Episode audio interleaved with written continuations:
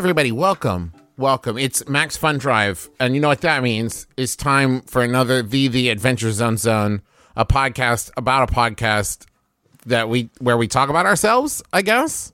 Like we answer Yeah. you you have sent in questions and we are going to very masturbatorily talk about ourselves and our great ideas for like an hour to an hour and a These half. are maybe my least favorite episodes to do. I'm on the Yeah. record as saying I don't like to do this. Oh, really? The problem is the the Adventure Zone Zone is such a good name. I feel like we have to keep doing it. You know what I mean? Yep. It feels like it's out of my hand. Well, that's the thing. Just to keep the copyright on the the Adventure Zone Zone, we have to do at least one a year. Yeah, Uh, and if one of us passes yeah. away, we have seven years to just like keep keep it keep. But the last one alive will get all of the money. it's our it's our tontine.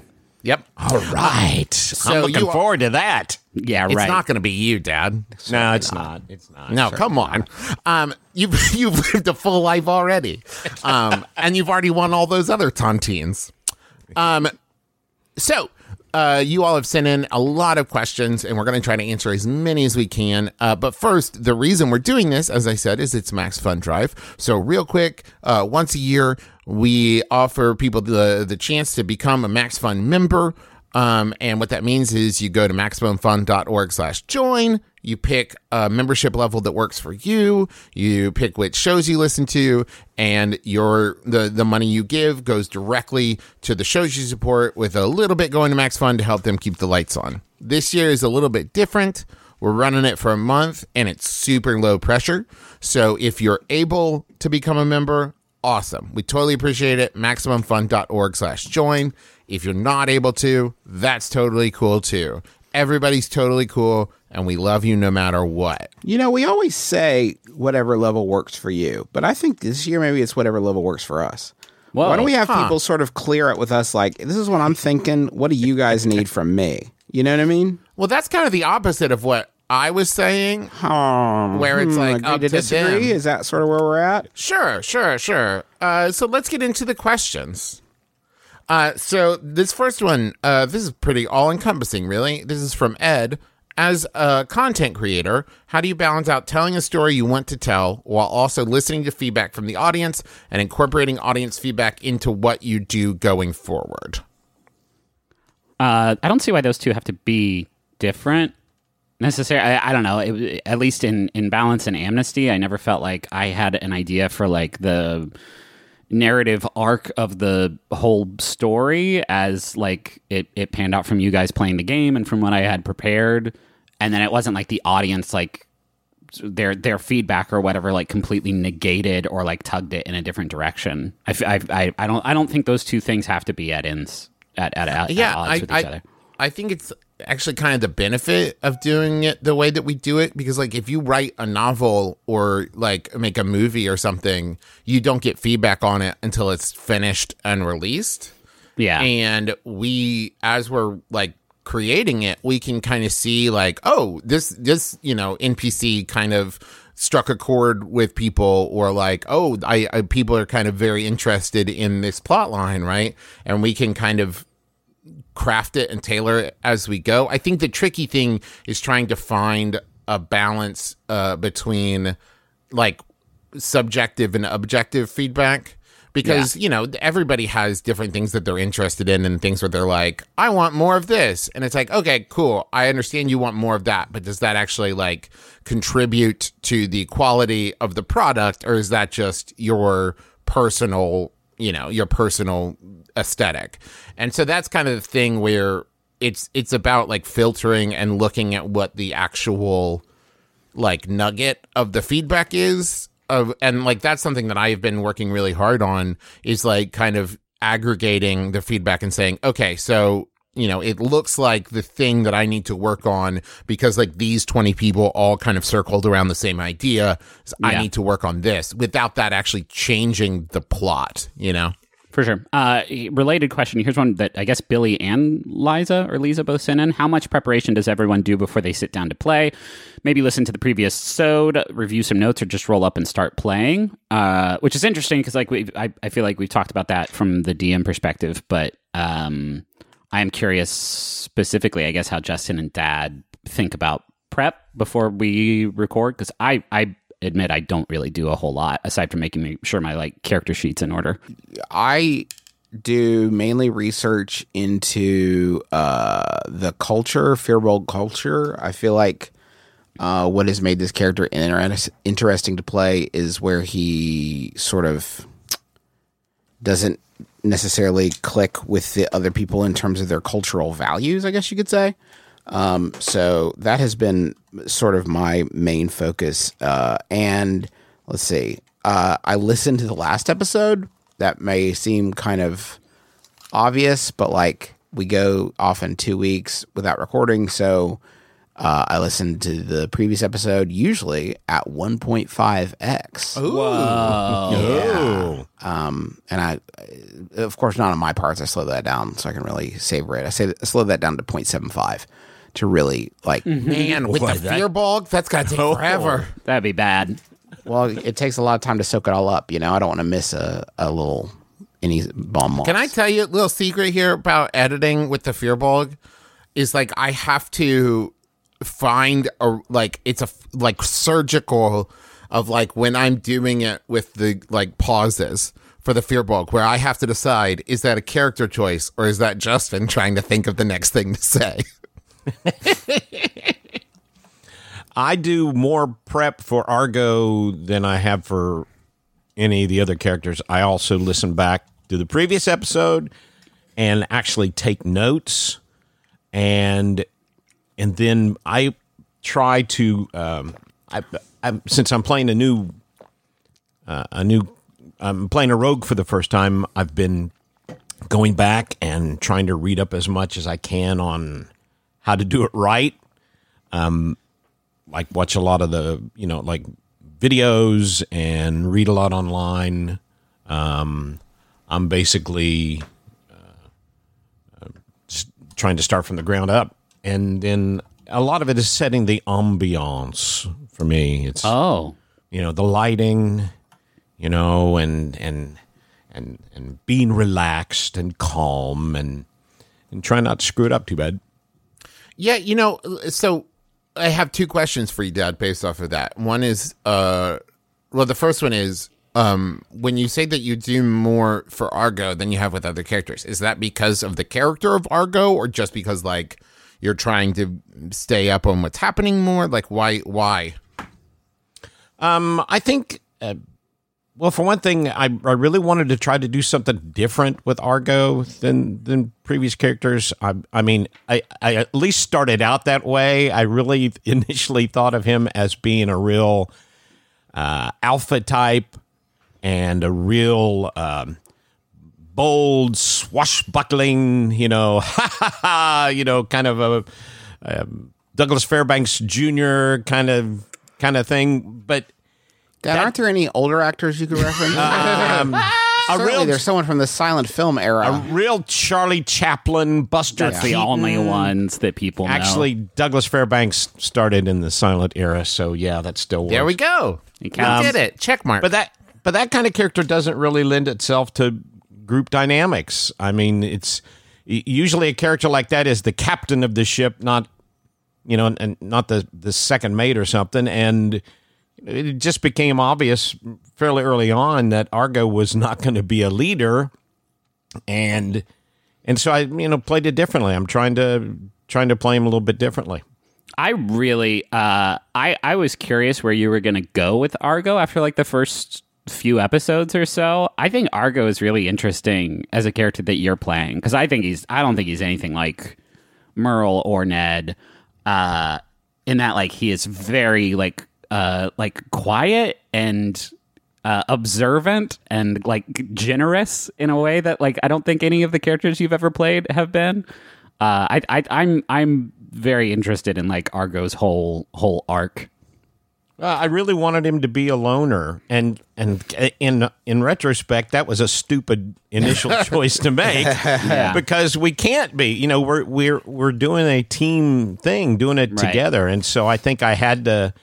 I I, I mean I mean uh, I'll be honest, and this is this is really kind of revealing more background than I thought, but you know I, I think we reached a point where it became obvious to the to the all four of us that one of the three roommates had to be the front man, had to be the the lead vocalist in the band and kind of lead the action. And uh, obviously, be, because I think of their personalities and also because of the where their characters are, it, be, you know, Fitzroy needed to be that person. So I think at that point, uh, you know, it, it became important for Argo to have his own stuff. But I, th- I think it kind of clicked for me when we started half joking about the whole corporation thing. I Yeah. think that Yeah. really that really snapped things into focus for me, and I'm not being funny. That that really was kind of a key moment, you know, kind of establishing our roles in on the show and in the group. It kind of had to happen that way. I feel like because I feel like Yeah. we were kind of spinning our wheels a little bit until we hit that point, and like as uncomfortable as I was, like uh, like taking taking charge, as it were, uh, this framework of like a corporation. I think made sense, and it's also just sort of like mechanically speaking, being the character with high charisma, like being the face of a team, kind of does foist you into that that position. Um, Well, I So, mean, like- I could say I can say to that like it. I think it's more than that because I think it is. I will say as like the DM and kind of the one you know kind of leading the story is if you look at the three characters and like what they want, like what their thing is. Like the Fearbolg, I I don't think the Fearbolg wants to be a leader. I think like the Fearbolg is like pure and unadulterated like support just happy to be there. He's, you know, a member of the party. And while I think Argo could be a leader, I think he also has it within himself to like follow orders. And, you know, I think that he has that kind of crewman, you know, member of of a crew mentality that I just don't think Fitzroy has. And I think Fitzroy has such a conflicted like thought about what he wants that uh, that it makes it easier to tempt him with power. You know what I mean? And so leadership, I think, is is more uh, of of a carrot for for Fitzroy than it is for the other two. Um, but so my my other question, well, I guess the other thing is like not just Dad learning to play a rogue. Like Argo is like our first rogue, pure rogue in in playing these games, and like I've had to learn how to DM for a rogue too because I realized like about 15 episodes in, a lot of my understanding of Rogue is built off when I played a Rogue in fourth edition, which had significantly different rules for like sneak attack and stealth rounds and stuff. yeah. Learning curve. Ugh. Okay, let's see. Another question. Who else wants to ask a question? You know, I was not looking at the questions. This is on me. Okay. Um, you know, I was kind of just enjoying being interviewed in a James Lipton kind of style. Uh-huh. Where can I find them? Everybody's talking about Well, I shared it with you on the docs in Google Docs. Google Docs. Got to get to the docs. Uh, here's a question somebody asked from me that I can answer while Justin finds the, the thing.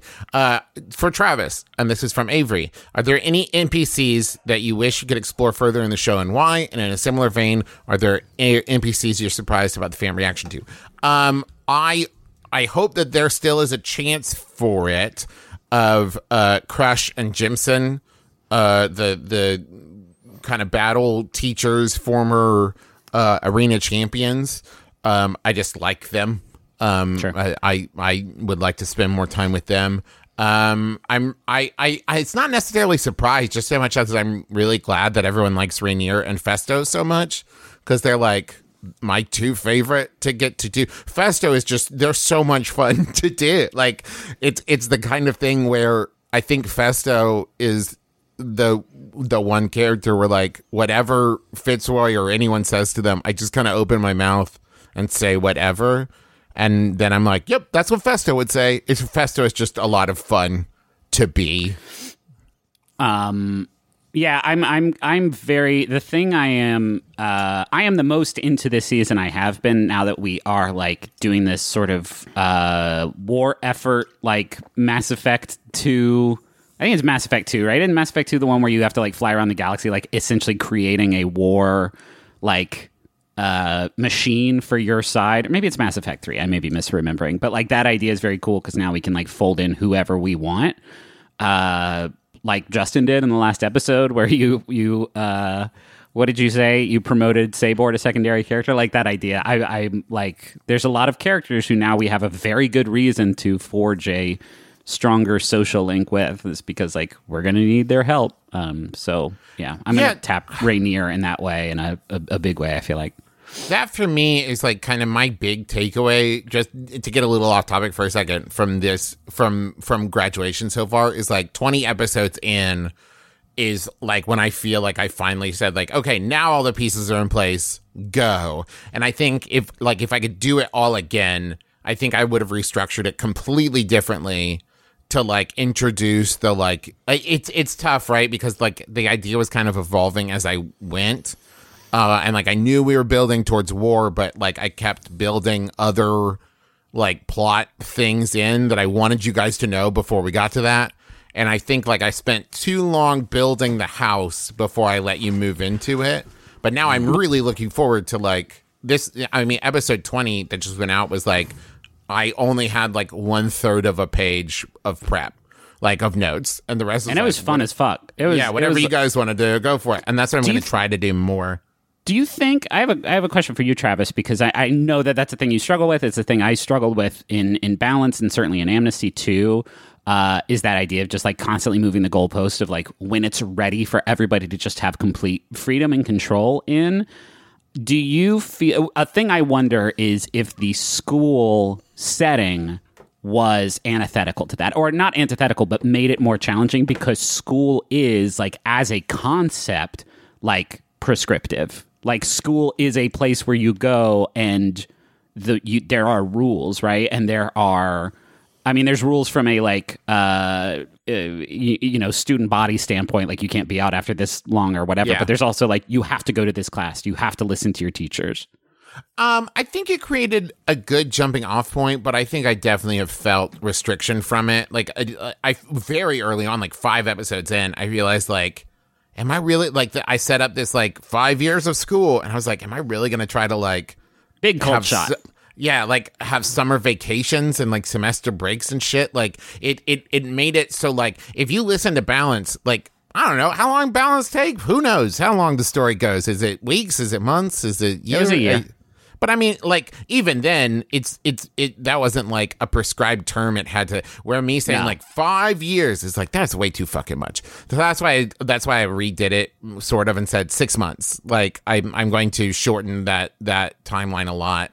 Um, and I think maybe I think the thing was is like I went into it with a lot of world building done and a lot of like I know I want to build towards a war, but I also was kind of figuring out a lot of big plot stuff on the fly as I was going because I went into it not wanting to prepare too much. And I think now with 20 episodes under my belt as a DM, like I have a better idea of the things I wish I had known going into it because there's a lot of stuff I would have pared back and a lot of stuff like because the other thing that was really restrictive in the beginning that I had to let go of was like I didn't want the school to feel empty. I was like, you know, this is a school full of teachers and Sure. students and stuff. And it's like, well, but that involves like, hey, here's day one, 30 character. And it's like, it's very difficult to like do that. And if I could go back. Yes, it is. Yeah, Yes, right. And so, like, yeah, because you ran into uh, the same thing with commitment, With- right? Of with like, commitment, yeah. Here's everybody, and it's it's just too dense. And so, like, that's definitely something I would have done differently.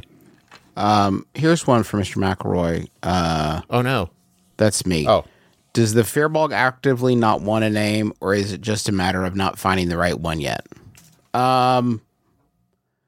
So this has been a really interesting thing because the Fearbolg doesn't have did didn't have a name, and, because his culture doesn't they don't do it, and the most of the names that they started out with using were so bad mm-hmm. that I could only push against, and it and it just like they kept posting up such dog shit time and time again that all I could do was stand in front of the hoop and just swat the attempts out of the way, and then eventually they stopped trying, which is sad for me because I th- I figured he would have a name.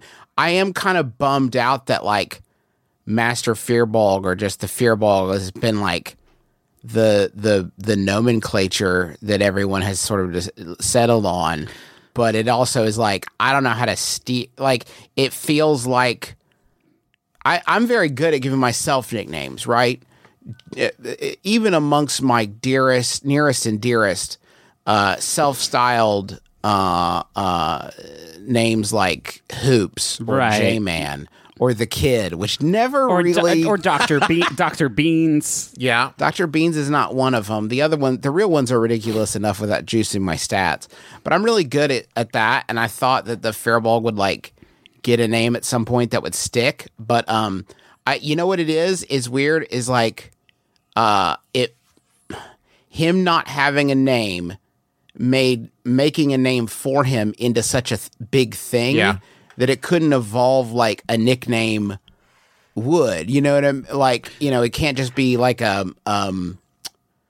It's just such a big thing not having a name that like some cast off attempt uh, uh can't really is is is not really able to evolve Well- in that vacuum. I don't know if that makes any sense. No, it does. And another thing is like I feel like our constant attempts at trying to give you a name early on was uh, representative of our sort of character's relationship at that time and our relationship to the culture that you came from and the way that you still adhere to it. And so our like backing off from trying to name you, I feel like comes from a us like eh, like finally coming to an understanding that like we are like uh, right? Like it's not like i'm uncomfortable with the fact that you don't have a name and so i'm going to keep trying to name you and instead it's like I, I this is not bullshit. Like this is something i actively thought. And the reason i think i'm the first one that said master Fearbolg. That like i was inspired by um, uh, final fantasy 9 is my favorite final fantasy game and there's this great moment early on where uh, this unlikely group of heroes has come together, and one of them is this very uh, hemmed up knight named Steiner, who, uh, like, upon first meeting this tiny little kid uh, of a black mage who's very mysterious, just instantly recognizes that he is like very, very powerful and adept, even though he is like very humble, and starts just calling him like master wizard, just w- without even making a big deal about it. That like that sort of reverence for the Fearbolg, I feel like is is like why Master Fearbolg stuck, at least for me, and it's why like it is the only name that makes sense, and why trying to give you new names at this point feels like completely ridiculous. I also gave it a lot of thought, and and honest, and I'm being honest, Juice. I real oh, Juice. I I backed off of it on purpose, uh, just like Griffin said. I I felt like the Fearbolg not having a name was definitive of the Fearbolg culture, and I realized that you know you were resistant to them mostly because, as you said, they were terrible. Um, but I think after a while, I realized that him not having a name was was part of the, one of the things that defined him because he is so adherent to his culture and his beliefs and, and the way he looks at things that I, I actually have a note. I actually have a note on the whiteboard that says no Fearbolg names. I, I, I mean, I ran into that when I did the the dream sequence episodes, you know, because like I we had talked a lot, we've done a lot about like uh hero and villain names and like cool, you know, monikers for them and stuff, and so like Argo got to be the Kraken, and and Fitzroy was the Stormbringer and the Lightning Lord and the Thunder King, and then like I got to the Fearbolg and I tried to like, well, what's the Fearbolg's cool like superhero moniker? And the more I thought about it, I was like, I, I not like nothing fits right. And so I kind, I kind of thought about it a little bit in like a Guy Ritchie kind of naming thing of like the Fearbolg is like his. That's that's how people know him as capital T, capital F, the Fearbolg. Right. You know, Um, he does have a name that I call him. There's a, let me put it a different way. There is a name on his character sheet. yes, Uh, and I hesitate to say that because if I don't want it to become like a big deal. It's just Who I shot have a name- Mr. Burns? yeah, I I have a name for him um, that I call him. Uh, that kind of like I don't know that that uh, that felt important to me that I know who who they are, um, and who he is. But it's yeah, Justin too. It's Doctor Beans. it's actually Michael K. Fox.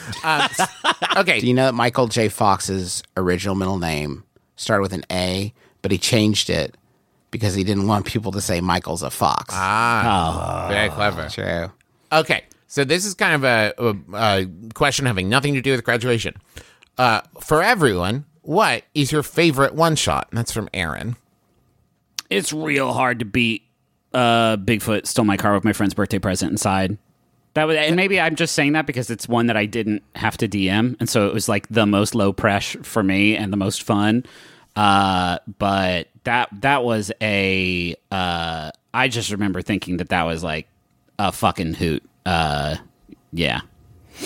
I, that was, I, that's mine as well. I mean, it was fun. oh man, I, I just can't get past um, Hootenanny. I just that was every single moment of that was just so cool, and and having had a great reaction and being able to stand on the stage of the Ryman and and sing together was one of my favorite moments of all time. Not just you know doing the one shots. I, I thought that was a blast. Um, I was going to say the one that I DM'd. I was just about to mention- when I thought people enjoyed it, um, and now I, don't- I think it's been sullied in retrospect. I think Lords of Crunch was a lot of fun. I also think my favorite part of it was just the sort of wild, chaotic, uh, terrified energy that Justin had. The sort of quietude that you brought backstage uh, was was really sort of delectable to to snack on. Uh, but you also did a phenomenal job. that will also actually, you know what? It's funny you should mention that uh, show because it is. Uh, you mentioned it. should be, But you mentioned it, Justin. Well, there's going always be. Uh, it should be in the uh, uh, bonus content by the time you're listening to this for uh, Maximum Fun donors. If you want to hear Lords of Crunch, my adaptation, uh, adaptation's not a word, my adaptation of the fa- 1983 fantasy novel Lords of Crunch as a uh, uh, ro- what, what do you call it? role playing game? Yes. Yeah. uh, you can enjoy that one shot. Um, it's I was re-listening to it. It's uh, pretty buck wild. Uh, I would say it's a buck wild thing to hear. Uh, so you can hear that, uh, and I think Toot Toot Nanny is that Toot Nanny will be up at some point. Yes. okay? That's that's uh, the dad run sequel to, To Hootenanny. And also, I'd be remiss if I didn't mention uh, Dadlands, which was I think- Dadlands Oh needs yeah, an the honorable only mention. live show that we all played on as Oh, Brennan. that was so Brennan fun! Lee Like Mulligan the four ran of us yeah. just being able to like get silly. Bre- Brennan's a legend. Um, I, I'm glad Aaron asked about this because I think that the, the reason, you know, I, I had a lot of fun doing all the balance live shows, but I think the reason none of us are like picking those is like those were really fun, but a little restrictive, right? Because like we were playing within a canon and playing within a timeline and all that stuff. And then when we kind of like let loose a little bit and said like, you know what, let's let's get silly with these like I think that they represent what makes live shows different from regular episodes. I'm just like, all right, listen, let's do it. And I I just had so much fun doing those. Yep, uh, I certainly enjoy a lot more. Not, I, I, I think the the shows we did with Balance, like I'm really happy with how we created sort of, um, you know, one shot stories in the Balance universe, like with those characters, because it like allowed me to fuck around with some ideas that I didn't necessarily get to get to with the campaign, or like. Uh, you know, any any random idea I had, like, oh, I, I'm I like wrestling now. Let's do a wrestling one, or you know, whatever uh, being able to do that was very satisfying, but also just like the there is something different about doing it not in balance that is uh, a bit more low stakes and therefore like a bit more you get a bit more freedom to just do ba- goofy balance stuff. got really hard to return to at a certain point Yeah. in the live things. It started to feel like, uh, uh, honestly, and I don't know if you guys feel this way, and this is overstating the point a bit, but it, it started to feel like being a cover band of ourselves. Yeah. like it started to feel like I was trying to remember, like how these characters sounded, and trying to remember uh, story, trying to keep a story in my head that we finished a couple years ago, and it's like a few years ago at this point, and it's like uh, it just started to feel like I don't want to do the thing. it's such an important story to me. Um, I started to worry at some point that it would. I didn't want to do the thing that would mess it up, or the thing that would like. And that's not real. I mean, that's not a real concern because you can explain a lot of that way. But like, I wanted to to. Uh, we got to a certain point where we all kind of felt like this is. We have done the things that we are doing with we need to do with this. Um, so I don't know if we would return to it live um, at this point. I feel like it would it would be. Unless we had a really good idea. I mean, I have be a really good Yeah. idea, Uh, but never never say never. Uh, this question's from Jen. We literally left in a hundred years, Years of adventure. to yeah. be able to bullshit around. Oh, you did it, but I've but our our checking accounts are running low. Let me tell you about this other tale. I've just recalled one of their greatest adventures. Ah, but yes. most lucrative. Did you hear about the time Magnus saved Christmas? Um, we fucking did that. We've done that twice. I know. Tumblr, take us back.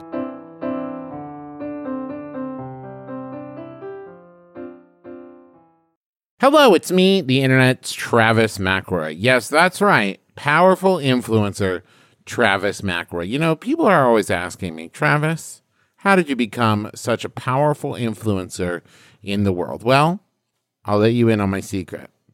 It's Squarespace. Yes, that's right. Squarespace, the all in one platform for building your brand and growing your business online.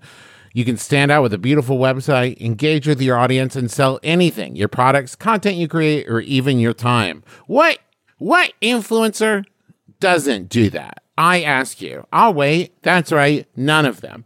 They all do that, and you can do it with Squarespace. Okay, here's uh, just as an aside. You can also use Squarespace even if you're uh, not an influencer, um, and even if the idea of being an influencer uh, makes you throw up a little bit in your mouth. Don't worry, Squarespace is still useful.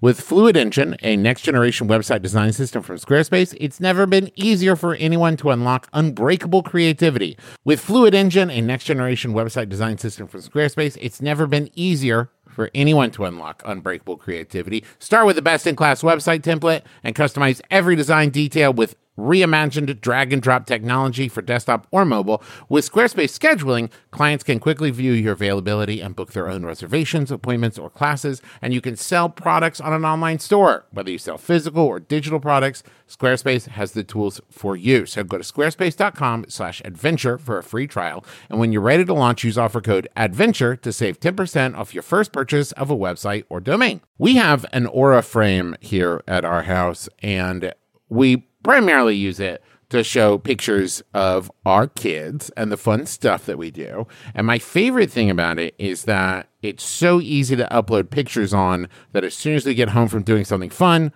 we just immediately put the pictures up there so we don't forget to do it. You know, because I, I've tried, we tried to do picture frames and stuff in the past, and then we never remember to put them on. But with Aura, it's so easy to load it up that it has become kind of a, a digital scrapbook more than anything else. So if you have been looking to get the pictures that are trapped in your phone and set them free in a way that other people can see them, might I recommend Aura Frames. They're stylish, they're easy to use, you're going to love it. And it was named the number one digital picture frame by Wirecutter, and for a good reason. It's so easy to set up, and they have different frame options, all kinds. And the best part is it comes with unlimited storage. So, Right now, you can save on the perfect gift that keeps on giving by visiting auraframes.com. For a limited time, listeners can get $20 off their best selling frames with code ADVENTURE. That's A U R A frames.com, promo code ADVENTURE. Terms and conditions apply. Chicago, we're coming to you. We're coming for you. We're coming at you. And we're also coming to C2E2. And we're doing live shows, all a bunch of stuff in April. April 24th, we're going to be doing My Brother, My Brother and Me, which is nearly sold out, and Taz, which is selling out fast. So do not wait.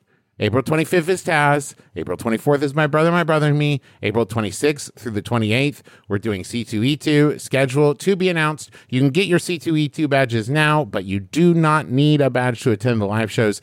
Tickets for those shows are on sale at bit.ly slash McElroy Tours. All the information's there. Go check it out. Also, we've got a newsletter. In case you've been wondering what's the best way to keep up with our new tour dates and announcements and stuff like that, go to bit.ly slash McElroy newsletter. And of course, check out all the merch over at McElroymerch.com. A lot of great stuff. Fungalore sticker pack, um, naming of the year poster. Uh, we've got the little Sailor Man pin, and 10% of all proceeds this month go to the Foundation for Black Women's Wellness. So go check it out, McElroymerch.com. And now back to the show.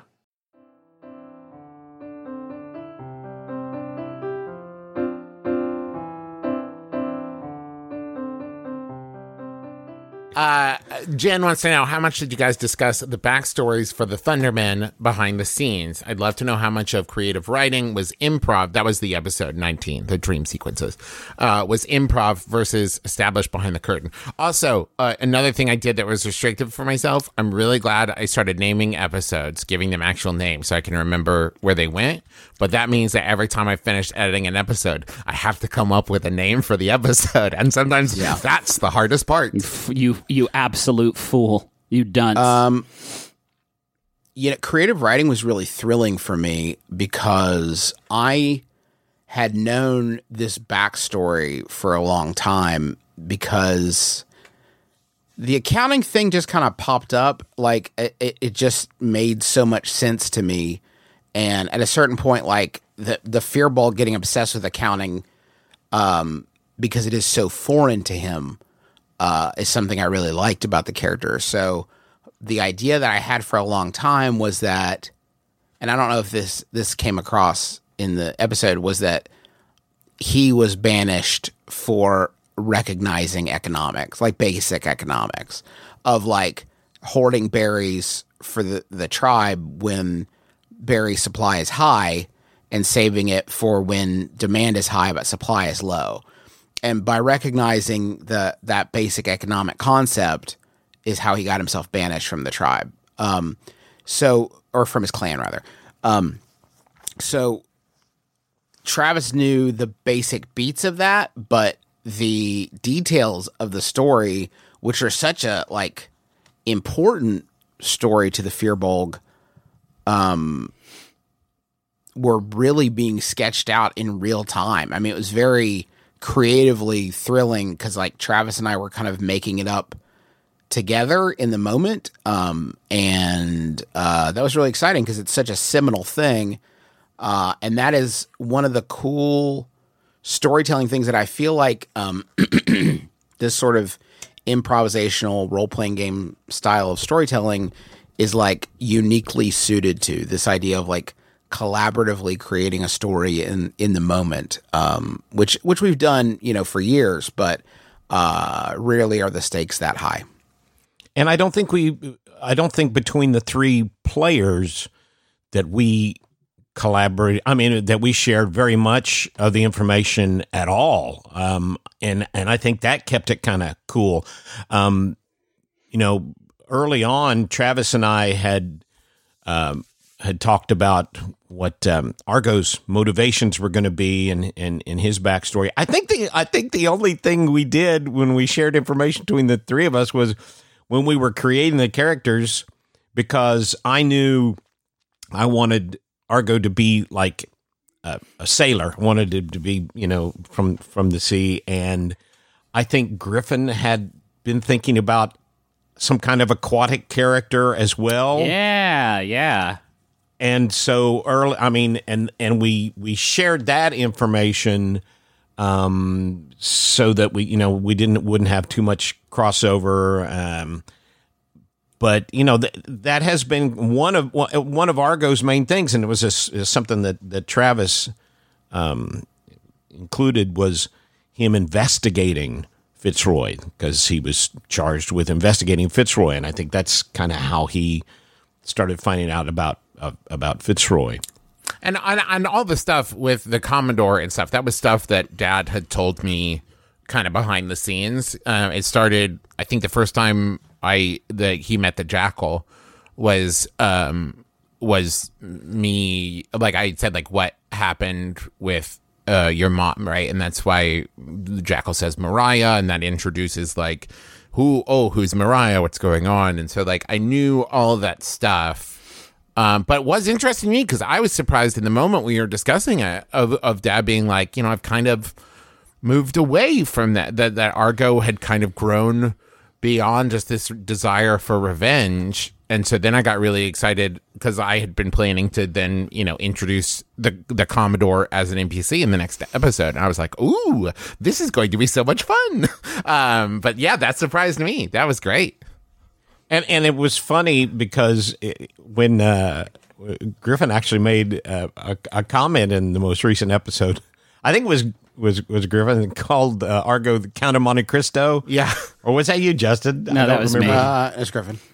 And I, you know, and, and I thought, oh wow, I I think that subconsciously that's exactly what I was going for, and I hadn't even hadn't even realized that the whole swashbuckling and and you know s- seafaring life and the revenge factor. But like I said, when Argo started off, he was one character, but you know, over the course of these twenty episodes, you know, I think he has grown and and changed.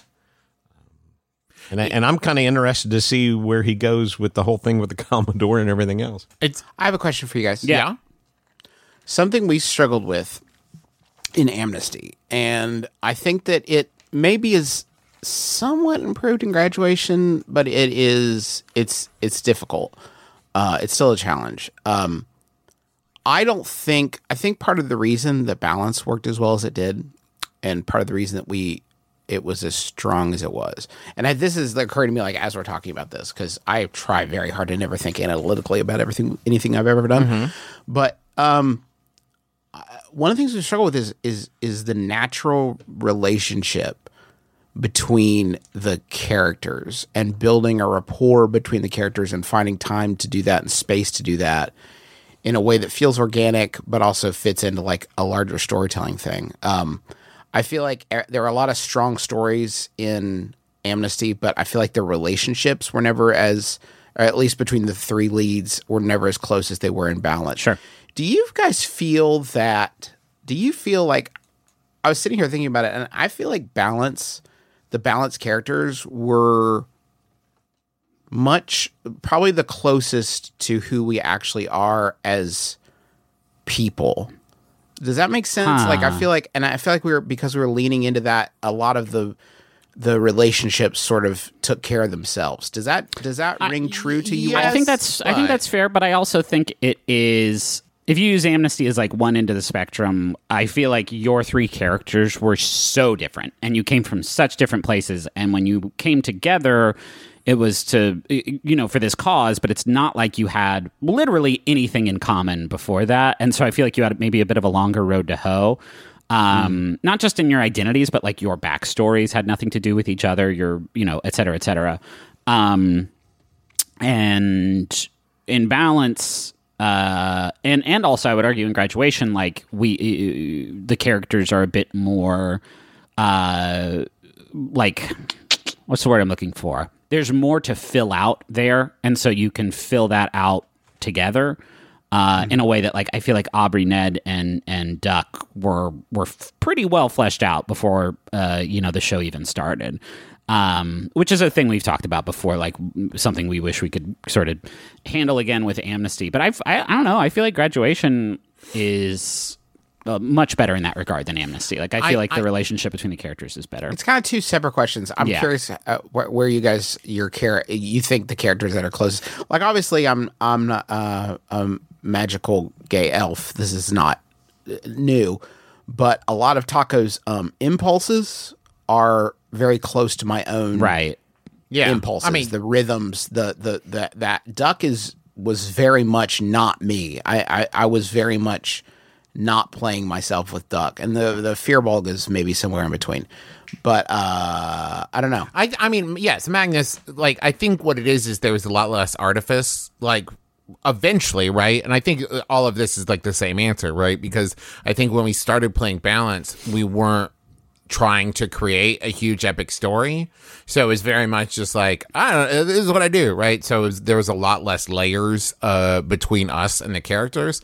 And I think but even then, I would say like Aubrey is pretty close to me. Like uh, aside from you know being a bisexual Puerto Rican woman, other than that, it's dead on. Um, and and I I kind of it it was kind of something I made a conscious choice to for the setup of graduation of like I didn't want you all to know each other before because I didn't want you all to have to justify being there together. So it was like, yeah, you're all, you know, terrace house style meeting each other for the first time on this day. And much like, you know, I, I have people that like I was in college with that it's like now afterwards I'm like, I don't know if I was friends with them, but I hung out with them all the time.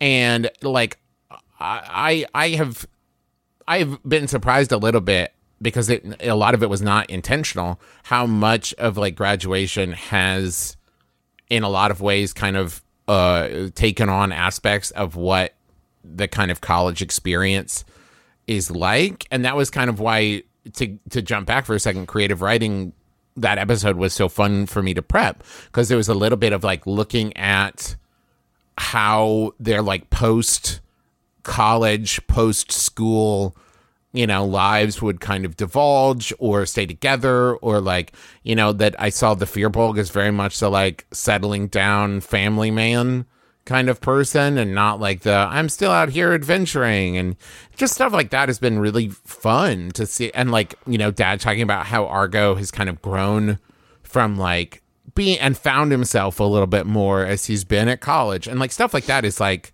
not stuff I intended when I started the the the arc, but it's it's really fun to see how that like being in school and like interacting with other characters and students and stuff kind of naturally makes that happen.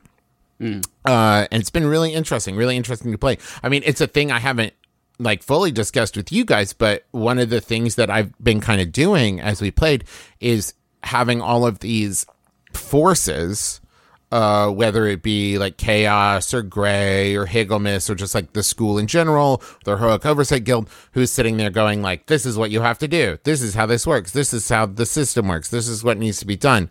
And wa- and watching how you guys push back against that, which feels very like student in college learning their place in the world, learning, you know, what the thing is. So like I wanted to create all of these boundaries and restrictions for you guys to kind of bounce off of um, and find your place in the world. And you guys are doing great at that. Hey, thanks. Uh, which your which char- your characters do you think is the closest to you? Um, closest to me I, you know i think your point is well taken i think that uh, when we f- were doing balance it was so new and so different and i didn't really see it as an acting exercise i saw it as just playing um, and so probably when it comes to philosophy and everything else i think merle probably closest i I had the most fun playing Ned. I had, you know, I felt like Ned had a lot of the same BS, you know, bigger than life, center of attention, egomaniac that I uh, embody. Mm-hmm. Um, it, Argo has actually, and I've, I've given this a lot of thought too, Juice. I'm glad you brought this up. I, Argo, for me, has been the most work.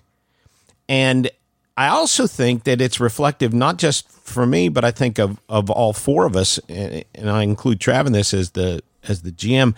It feels to me like we play graduation more as the characters instead of the four of us. It, you know, like in balance, and I think the other arcs, it was a heavier percentage of us being us and then going into character. And, and at least for me in graduation, I really kind of focus on on being Argo and not being dad. If that does that make any Sure, sense at all? And I and I, and I feel like it's it's it has taken on more of of playing the characters.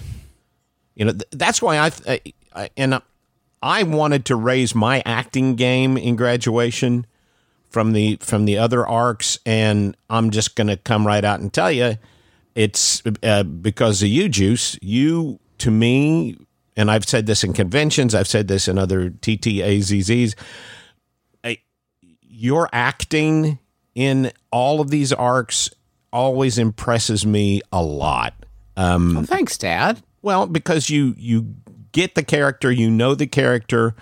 Uh, playing the Fearbolg can't be easy. It and especially early on, it had to have been tough um, because of what we do. And the very nature of this is, oh, there's a blank space. Got to fill it with some dialogue. Got to throw oh, in a Oh, Man, funny you're- joke. That's where you're fucking wrong, bud. Absolutely wrong. Do you know what a joy, what an absolute delight it is? Okay, this is why playing Taako's fucking hard is because it was all it was all goof goof dilda, right? Like it's all like he, he had to have like the line in the moment. That was just self-styled coolest one in the room, right? He wa- mm-hmm. he had to be like the smart aleck or the smartest one with the the best one-liner or best singer. With the Fearbolg, I could just fucking chill until I have something good and then bring my good shit and then peace out. It is a delight. It is a delight to not carry that weight. You know what a druid can do? Change into a dog and swing a limb. It's fantastic. Druids can't do anything.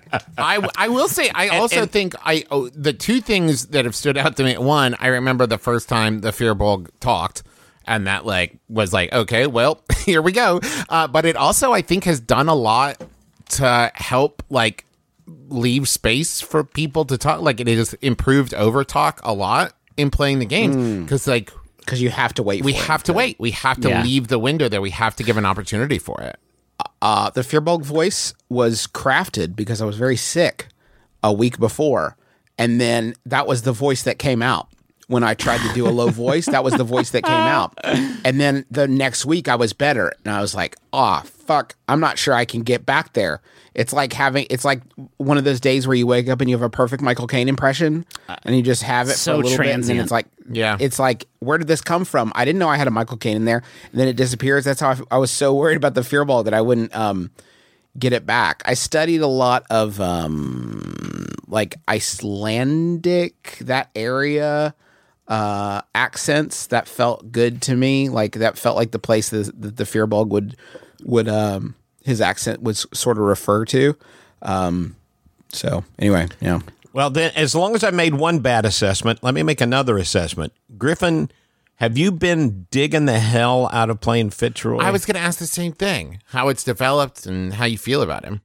Uh, yeah, I've really enjoyed playing Fitzroy. I, I think that uh, Travis, you've sort of teed teed me up for success in a lot of ways because um, there's a lot of stuff that I I uh, find interesting about playing Fitzroy, uh, but the flirtation with villainy uh, is something that I am like extremely extremely into. I think ask like um, sort of dabbling in the question of like what evil is, uh, especially in the context of a game that codifies evil as much as D and D does, is like fun from a narrative element. And like, I don't think Fitzroy is a bad person or an evil person, but he is like, in a way, sort of defined by his am- ambition. I guess is one way of thinking about it. And like, how does that? What are the implications of that? Um, Well, yeah, because that's something we we have actually struggled with before. Because I remember in commitment, I was like, I'm going to make Nadia kind of a jerk,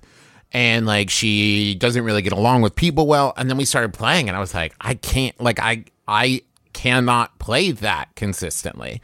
Like that is not something I could do. So when I went into when I was like creating this, and I'm thinking in terms of like hero and villain and like evil as like a classification rather than a thing of like what does it actually mean all that stuff. And it's all about like the best villains are villains who like think that they are right. Like it's the reason like lex luthor who has like no powers a- aside from like ambition and smarts and money is such an mm-hmm. interesting villain is lex luthor thinks superman is the bad guy and that he is the good guy and that and is what- Thanos too. Yeah, right? Thanos as for, well. for me, it's a huge a huge part of it is uh, Fitzroy, and I guess in a way like myself, pushing against some of the core conceits of this entire world, and finding them like extremely immoral and questionable. Like th- this this world that has turned.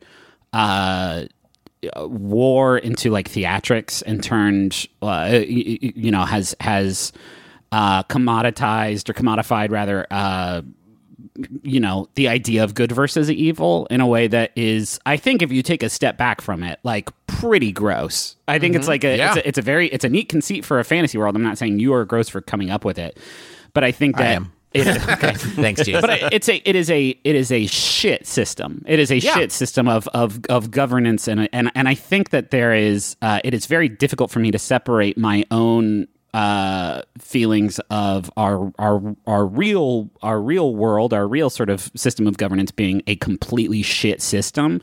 And so, like in, in a way, his like the, the way he feels about the world and the the links at which he is like willing to bend unjust rules i i like i don't think of as bad i think of as sort of i don't know a natural reaction to uh a, a shit system like that And, and let um, me be clear: the system is supposed to be shit. No, like, no, that's I know. thing. I, I, I mean, but I'm just saying, like that. Even from the very beginning, going into it, I was like, "This is not good." Like this is No. it, it is it is it is one of those structures that I was talking about that I want you guys to push against, right? Because like.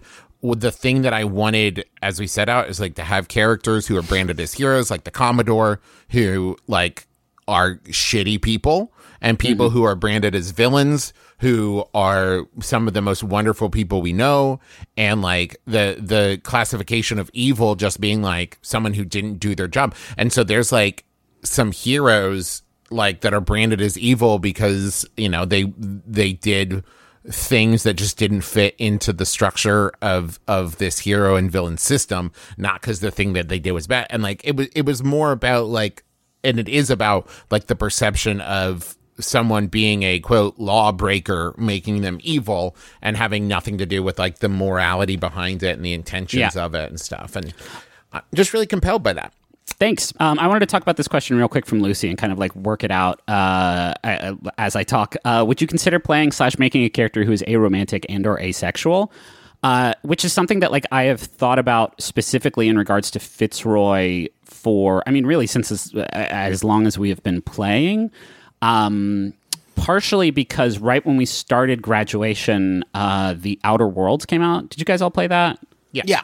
There was this amazing character, Parvati, who was an asexual character who was like, uh, it was a representation of asexuality in a, a, a game or piece of media that like I had never really seen before. Like there was a uh, an attention to detail and a care uh, and a sweetness about it that like uh, I you know sort of took the the internet by storm. And at the time, like I was thinking about Fitzroy, and I didn't want it's it's a tricky thing, right? Asexuality is a is a is a spectrum, and the very last thing I would want to do is like paint a character who is so ambitious that like the, he doesn't have time to be sexually attracted to anybody, or he doesn't have, uh, or he has some sort of uh, you know mental disorder that keeps him from like having that that particular attachment to people.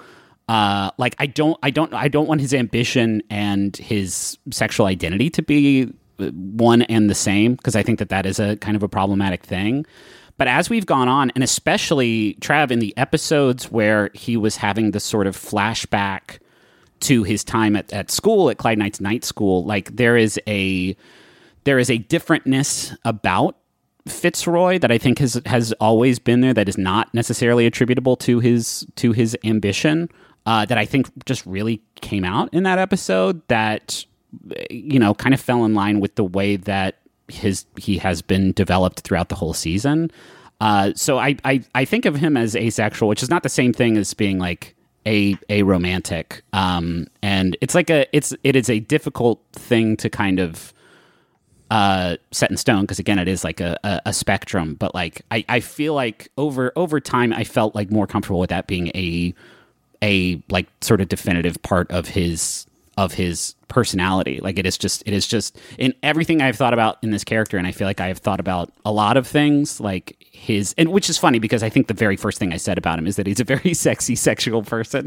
Which looking back, which looking back is uh, well, but that, that could a- be a- other people's perception of him. you know, a not about joke. his Yeah, sure. sketch. It all starts out with rough sketches. Yeah, um, That's yeah, something I mean, I- still dealing with with Magnus. Is in the first episode I talk about him having some like what like wood, sexy wood carvings or something. Sure. I like I I I think it's important for us to like know a lot about our characters and we think a lot a lot a lot about our characters and this is an important thing to like think about our our, our characters but it I don't know it is a it's a decision that like I felt like uh, was something I I wanted uh, when when we started, but o- over time and especially during those flashback episodes, I, I feel like it it is just sort of it just makes sense. Well, it's it's interesting when I first well, you talk about sexuality with characters, um, and when when I, uh, you know, Taako was a gay character, and that wasn't something that really came up for quite a quite a while, and I think I I've been op- like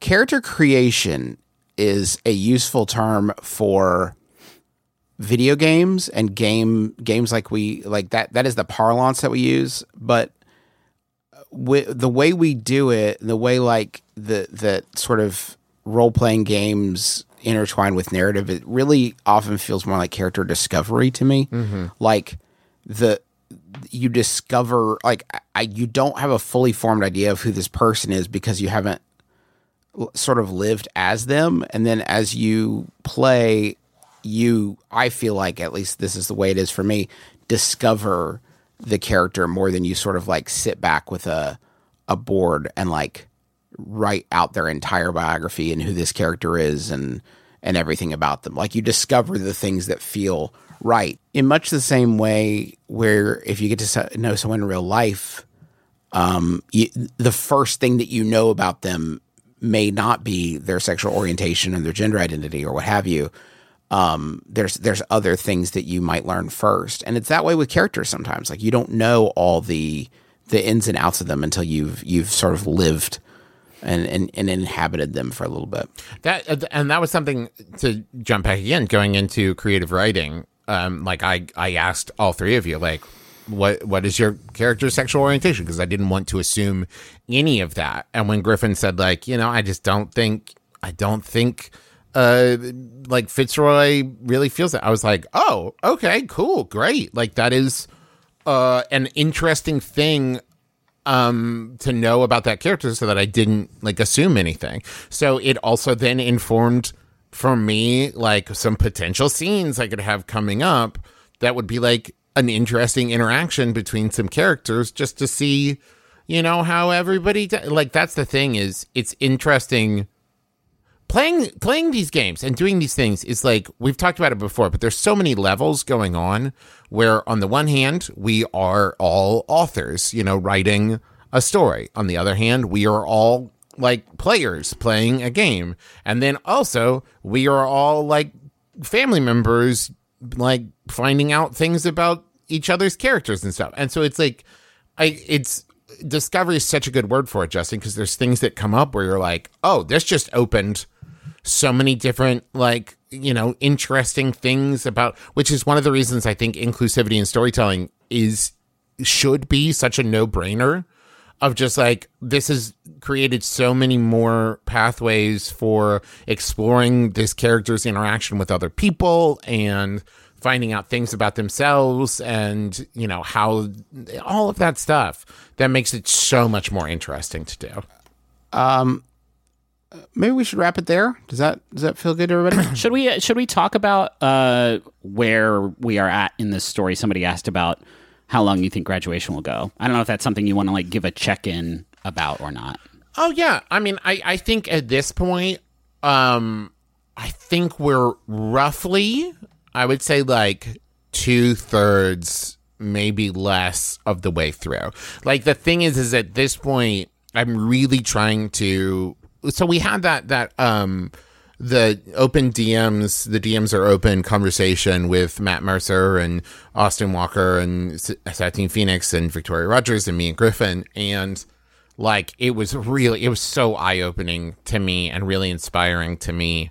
And so I'm really, really trying to take a lot more like hands off um like approach in the storytelling of just like okay great I, I i have more than enough given you guys like all of these building blocks and now i want to let you play with it. So it's the kind of thing where like maybe it's 10 episodes maybe it's 20 i don't know. I want to see how how what direction you guys take it in and where it goes and i'm trying to fly by the seat of my pants a little bit more which is absolutely terrifying. Because the thing is is like aside from uh Taz Nights, which was really just like one off, you know, puzzle room adventures, and Dust, which was a very, very linear story where I had worked out like down to the hour like information Right. that came out.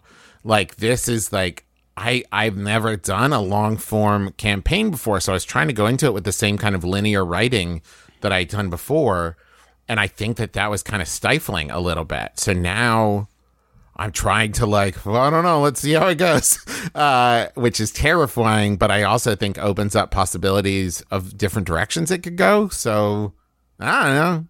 We'll see. the Well, party you're goes. doing a you. You're really doing a good job. Seriously. Thank you. Be proud of yourself. I mean, we'll see. And I'm proud. I'm proud of you for listening to this entire, entirely indulgent, self indulgent podcast. Uh, we're sorry again for doing it, and I'm not. I'm, I I'm love sure none of doing you are it. listening at this point because you have turned off your radio with a flick of the knob. You've discovered a knob on out of somewhere, some antique knob you've attached to your MP3 playing device and have turned it off in frustration. But if not, we would ask uh, once again that you uh, please help us support the network. MaximumFun.org forward slash join is the place to go. If you can pledge five, ten bucks a month, uh, you're going to get, uh, you know, there's rewards, sure. But more importantly, you're going to get the uh, the delight of a uh, supporting the things that you love and uh, we we we honestly we appreciate it so much um, and and and thank you for any support that you're able to lend Oh, uh, the, a new thing this year. Uh, I wanted to jump in real quick because we just recently got it uh, up and running on the site. Is boosting, and basically boosting is if you are already a Max Fun member uh, and you're not able to move up to the next membership level for whatever reason, you can boost your membership, so slightly increase uh, your your monthly dues, as it were, um, without having to make the jump all the way up. It won't uh, it won't make you eligible for like the rewards that come, but if you have maybe been listening to some more shows or become, you know, an even bigger fan of the shows you were already listening to, and you want to li- give a little bit more to support the art and artists you love, you can do that. Uh, MaximumFun.org slash manage. Uh, and the, the sign up once again to become a new member is MaximumFun.org slash join. And I just want to say on a personal level, uh, going into this, we weren't really sure like what the response was going to be because we know like these are very uncertain times, and a lot of people have found themselves uh, in in pretty dire financial positions, not knowing what's coming in the future.